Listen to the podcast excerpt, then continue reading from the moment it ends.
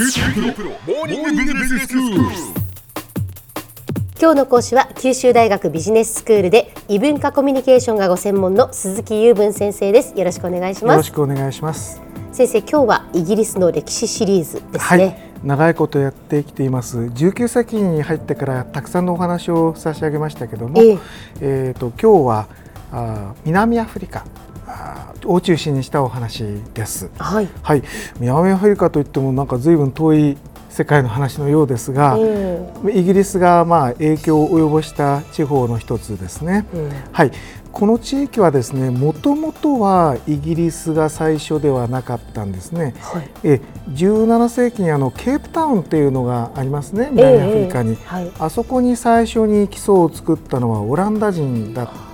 んです。はいでまあ、当時は、まあ、大航大航海時代の後を受けて、まあ、イギリスとオランダが、まあ、その海の世界で覇権を争っていたわけですよね。でオランダも相当なものだったわけです。でこれが最終的にはイギリスの方に移っていくことになるんですね。はいえでまあ、18世紀に入りますと以前にも出てきました三角貿易というのがありまして、ええ。えーアフリカからは、まあ、奴隷を連れてきてそれがアメリカで働いて、えー綿花を育てるプランテーションですね、でそれをイギリスへ持ってって、えー綿布を作りそれをあのアフリカに、えー持って行ってでお金が出せなければ奴隷をもらっていくよというような形で回していたわけですよね。でその時代の後、えー今度は19世紀のお話をするわけなんですけども、は19世紀のそのアフリカといいますとヨーロッパから見ると、まあ、美味しい資源の眠っている場所だということが分かってきてうん。途端に列強が集まってき始めた時代なんですね。ええで具体的にはダイヤモンドであるとか、はえー金であるとか、まあこういった誰もが欲しくなるようなものが眠っていることが分かりまして、ええ。ええイギリスもそれに目をつけてどんどん勢力を持っていこうとしたわけですね。うんはい、で一番最初にそのイギリスが、えー、とケープタウンに入ってきて、まあ、大きな顔をし始めたのは19世紀初めぐらいのことなんですね。はいでオランダよりも随分遅れてきてるわけなんです。でこの頃にはもうオランダ人というのはだいぶ南アフリカの中に溶け込んでいて、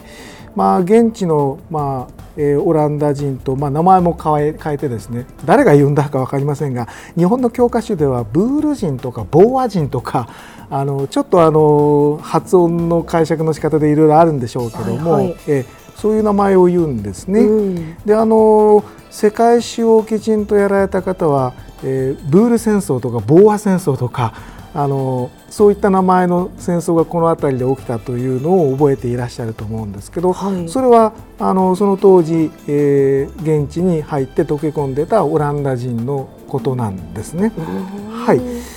でイギリスがそのケープタウンに入ってきますとオランダ人はあのそこに支配者としていられませんので奥の方へ引っ込みます。ええ。はい、でそこで作られた、えー、と2つの、まあ、小さな国というのかな地域というのかな、えートランスバールというところとオレンジというところがありましてー。これもあの世界史をやられた方はですね懐かしくて涙の出そうな名前なんですけども、はい。トランスバール共和国それからオレンジ自由国、うん。えーなんか聞いたことがあるような人もいると思うんですね。はい。でこのブール人っていうのはですねあの、まあ、すっかり溶け込んでしまって言語的にもおまた本来のオランダ語とちょっと違った形の、えー、と言語をですね。あの発達させたりしたんですね、まあ、アフリカンスって言うんですよ、ええ。聞いたことがある人がいるかもしれません。うん。はい、でですねえっ、と19世紀後半ぐらいになってくるとこの2つのお引っ込んだところにある小さな共和国とか自由国もですねイギリスから攻められるようになるんですよ。うんまあ、イギリスがどんどんあの支配地域を広げようとしたわけなんですよえね。ええでその中で起きたのが先ほど出てきたブール戦争っていうやつなんです。はいで一番最初のきっかけはですね地元にあの、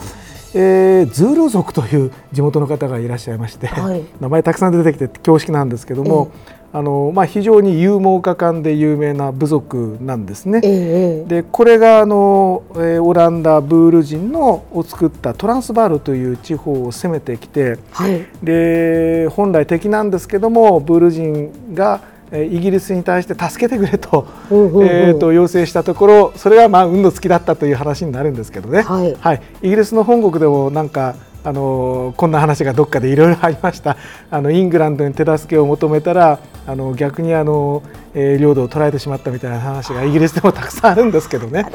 あの植民地でも同じようなことをしてます。あのそういう動きだけ見てると本当にとんでもない国だったわけなんですけどもイギリスというのはですね。えーと、でその後イギリスはトランスバールを守ったんですけれども、えー、えー、自分のものにしちゃったんですねトランスバールをね。はいはい、でそれを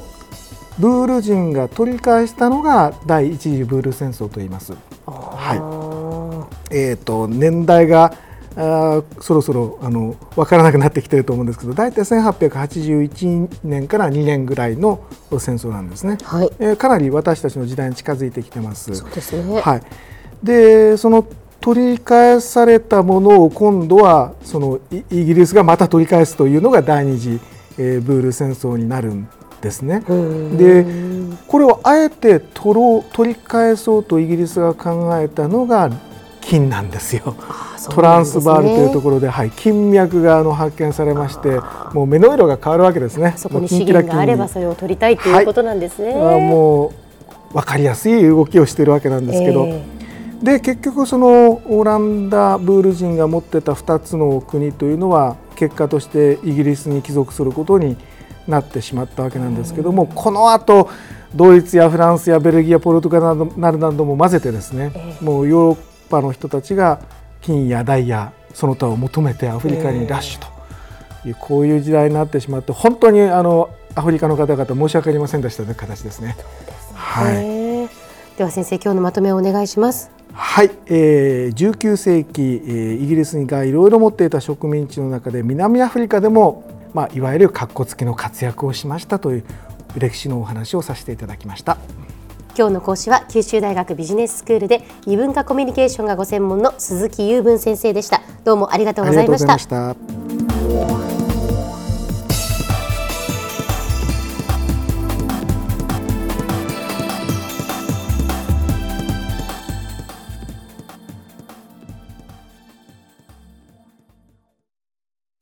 QT プロは通信ネットワーク、セキュリティ、クラウドなど QT ネットがお届けする ICT サービスです九州中に展開した光ファイバー網を基盤に一番身近なビジネスパートナーとして九州の企業自治体の皆様をサポートします。詳しくは QT プロで検索を。